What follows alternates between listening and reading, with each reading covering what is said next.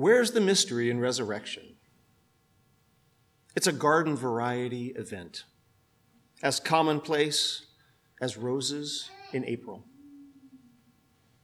and just as fragrant, as sweet and easy to spot as strawberries hidden among the cool shadows of concealing leaves, as inescapable as birdsong showering down upon us from the branches of trees that have stood silent all winter. It arrives on the wing as predictably as swallows to Capistrano, and as delicately and undeniably as the indefensible deluge of monarchs sweeping across the North American continent. It is a massive global event that overwhelms our planet. A reminder and promise from the Lord of all. In the language of, oh, from the Lord of all, written into the scripture of the earth, in the language of all living things, in the tongues of trees and grasses, across the rolling parchment of oceans and the vast theology of sky, proclaimed by the color red, announced by yellow, and in the low, unending hum of green throughout the earth.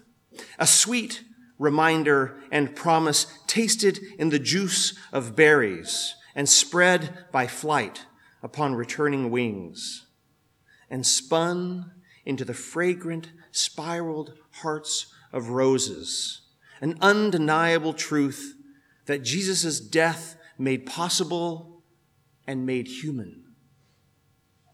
In the end, the true mystery of the resurrection is failing to see it. So today's scripture reading comes from 1 Peter uh, chapter 1, verse 3 through 9. Blessed be the God and Father of our Lord Jesus Christ. According to his great mercy, he has caused us to be born again to a living hope through the resurrection of Jesus Christ from the dead, to an inheritance that is imperishable, undefiled, and unfading, kept in heaven for you who by God's power are being guarded through faith for a salvation ready to be revealed in the last time.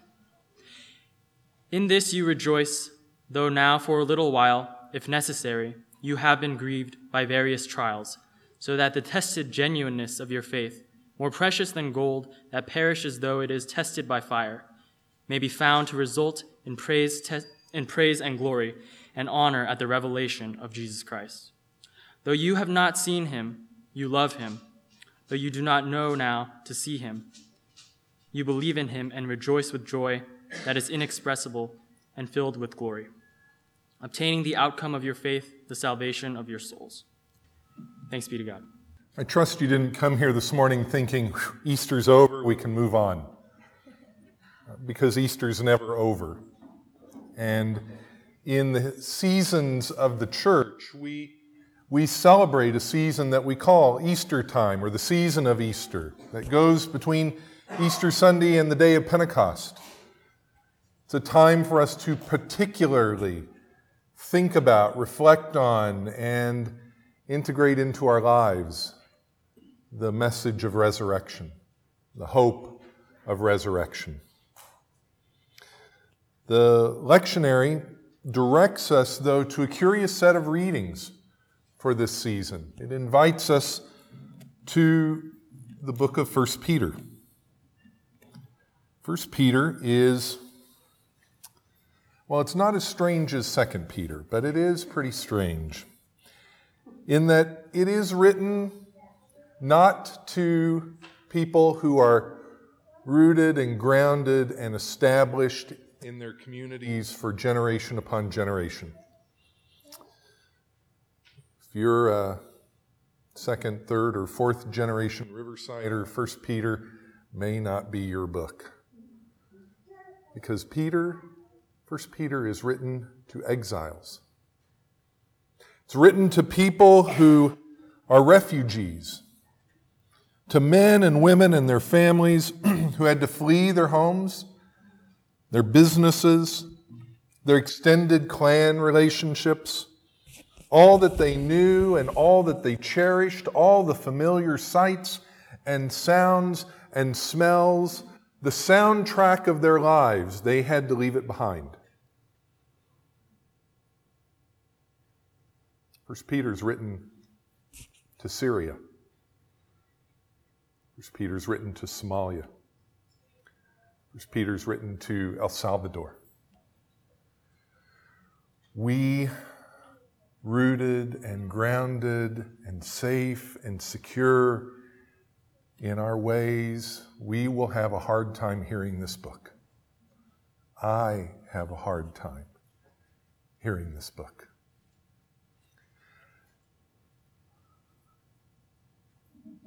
What's going on in this letter is that Christians are becoming increasingly uncomfortable in the world that they inhabit.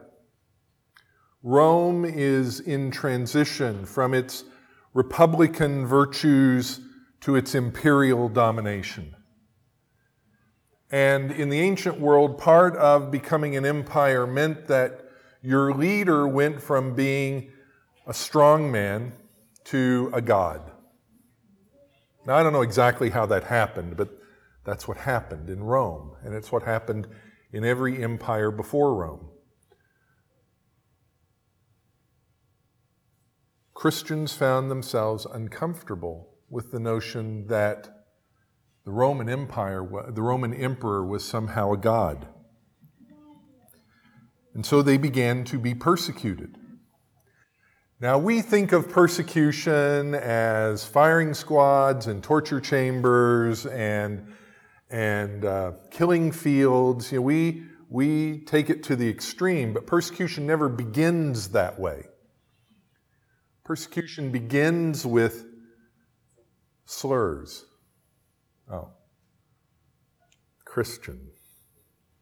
Do you know what they do in their worship? Do you know what those Christians do when they get together? They, they're cannibals. They, they, they eat flesh and they drink blood. Yuck! They're terrible people.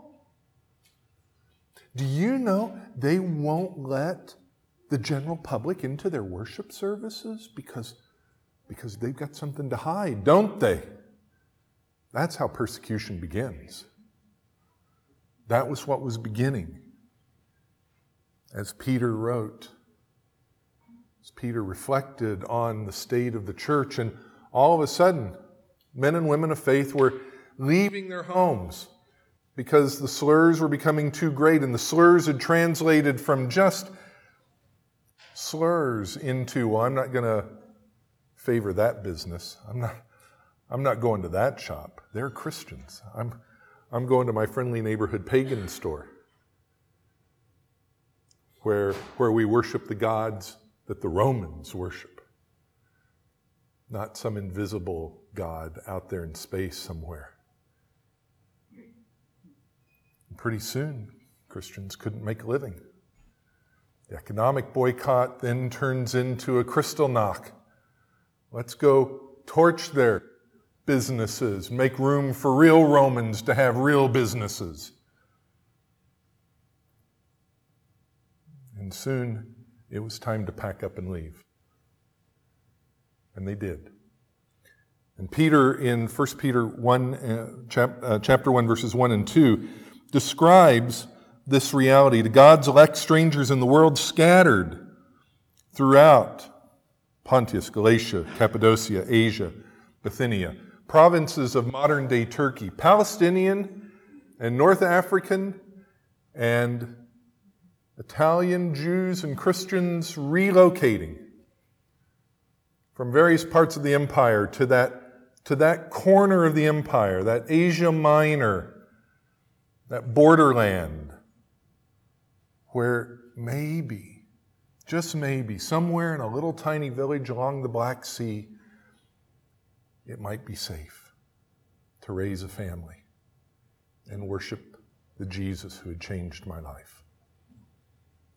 And so the Christians fled in drips and drabs, and then in dozens, and then in whole cohorts, relocating. And Peter begins his words to these exiles, to these refugees, to these aliens. Praise be to the God and Father of our Lord Jesus Christ. What? Not, oh, you poor, poor refugees, you poor suffering believers, you, oh, it, this is a tragedy. Oh, we're going to stand in solidarity with you in injustice. Praise is the first directive from Peter to these refugees. Because hope begins with praise. But what is hope?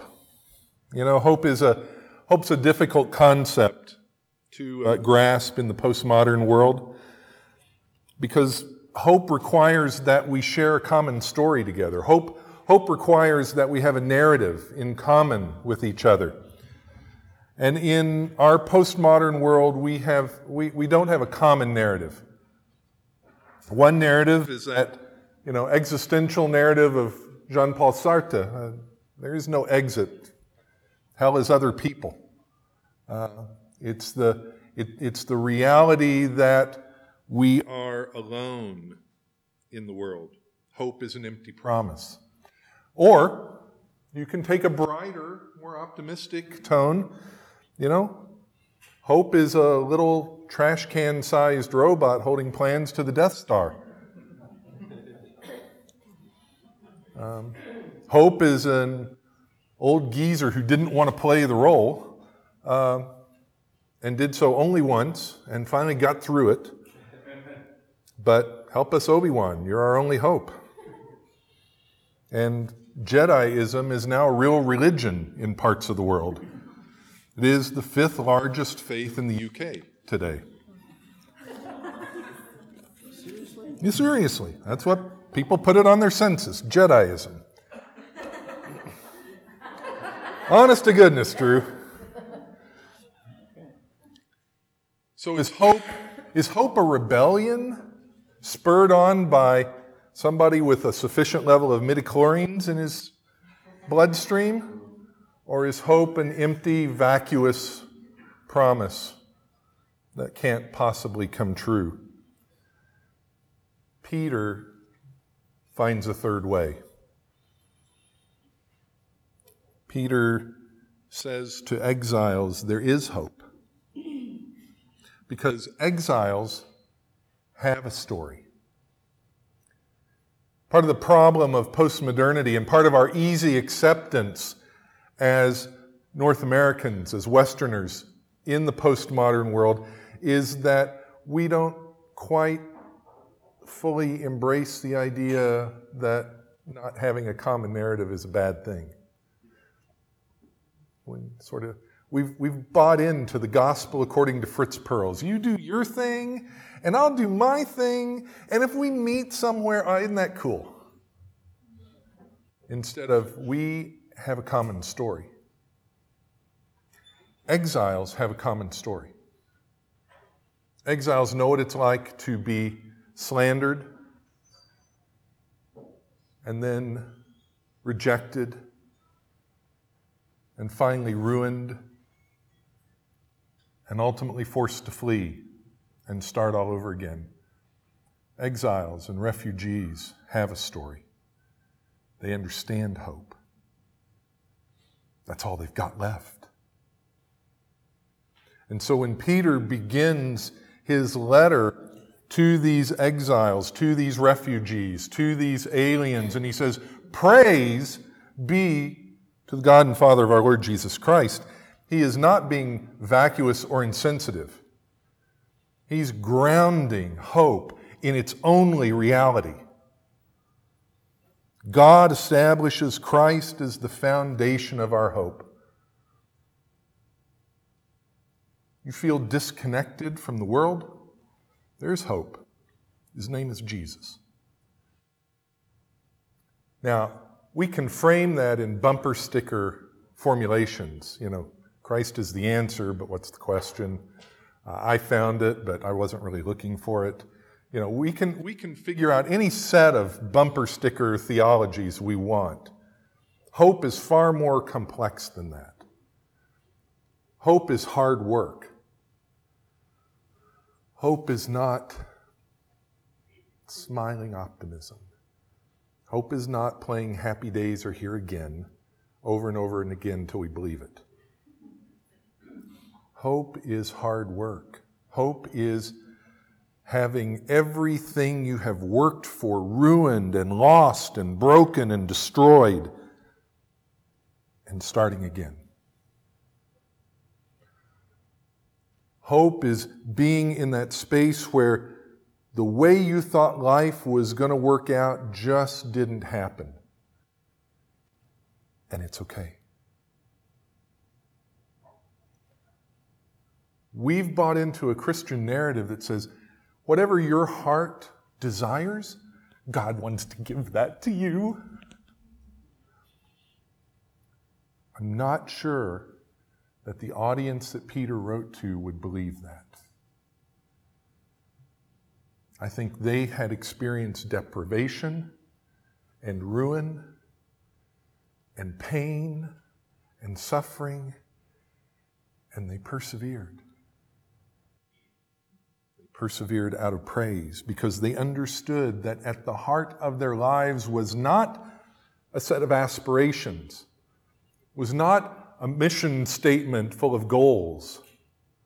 What was at the center of their lives was a relationship with the co creator of the universe, the incarnated God, Jesus of Nazareth. And that that is what bound them to each other as the church, to the situation they lived in, and to the God who led them. God established Christ as the foundational basis of our hope. In His great mercy, He has given us new birth into a living hope through the resurrection of Jesus Christ from the dead. And whether we are established, safe, secure, middle class Christians here in warm Southern California, or whether we're a first century Christian clinging to life on the dark and stormy shores of the Black Sea as a refugee. That resurrection story is central to who and what we are. Peter goes on to say in verses 4 and 5 that, that it, God is about permanently maintaining our hope as our inheritance passage from Psalm 16 that Claire read for us at the beginning of worship was about how our inheritance was in a good place. The lines had formed up nicely. Tell that to exiles and refugees who've lost their inheritance. Everything they had worked for, everything they had slaved over, everything they had suffered for, everything they had striven for in their lives, gone and no, no government agency ready to give them a low interest loan to get started over again. No, no FEMA trailer, nothing. They're on their own. Peter says to them, God has permanently, will permanently maintain your inheritance. The gifts of God don't depend on your current circumstance. Whatever it is you're experiencing, whatever difficulties, pain, struggle, worry, anxiety you feel in this moment, that's not the final word, Peter is saying. The final word is that God has a great inheritance for us. An inheritance that is unspoilable, imperishable, and eternal an inheritance that will not go away, an inheritance that cannot be blown. The lines have fallen in good places. Psalm 16 is true.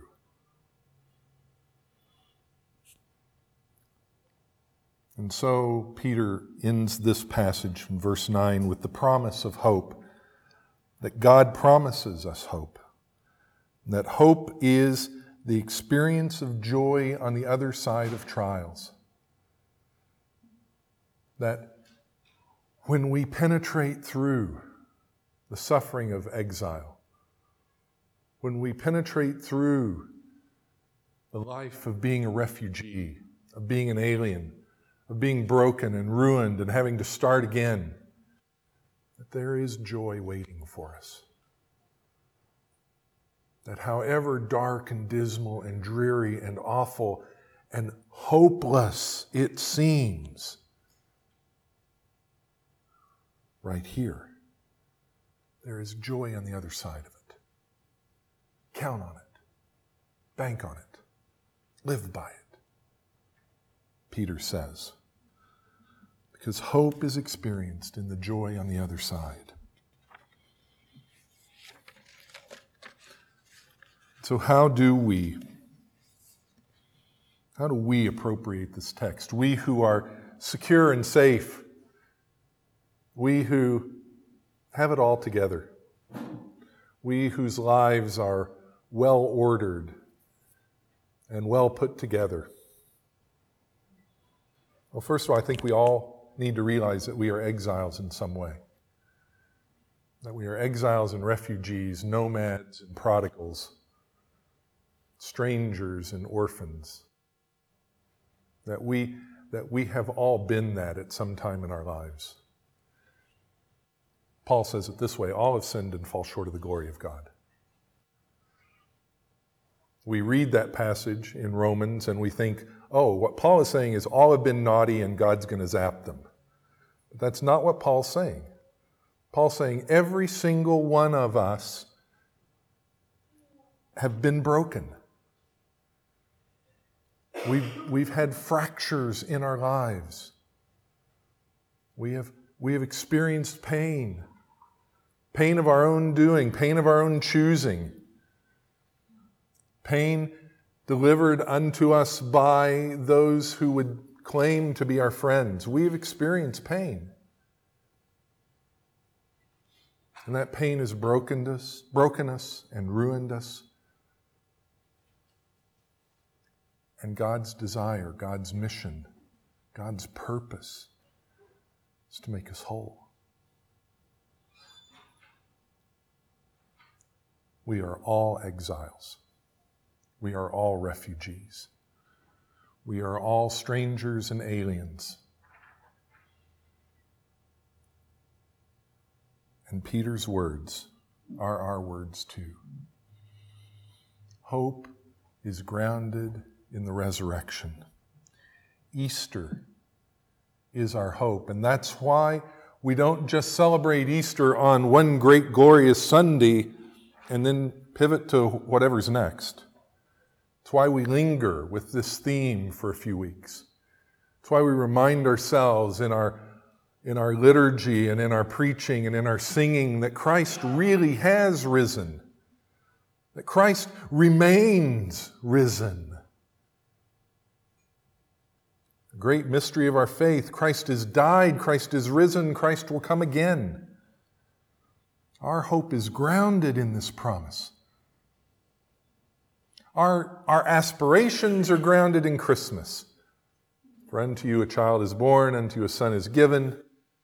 God's great gift delivered to us in a pretty little bow and a package. No, actually, in a food trough, but still delivered to us.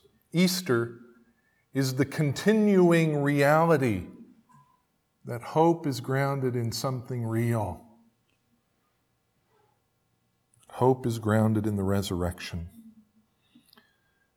But it's more than just something grounded in this great event of history, this watershed reality that Christ has risen. Hope is also the essence of God's promise to creation. The Australian theologian Jarrod McKenna writes It is completely appropriate for Earth Day, yesterday, to fall in Eastertide For there is no more radical affirmation of creation than resurrection. The earth matters to God. The earth matters so much that He sent His Son, who died but didn't stay dead. Hope is the essence of God's promise to creation. Hope is when we distill all of that, and in its most concentrated form, what we have left is hope. Not pie in the sky wondering, but the concrete reality that because Jesus is raised from the dead, God demonstrates in our everyday lives that He cares about everything in our lives. But finally, hope is not a microwavable commodity. Hope takes time.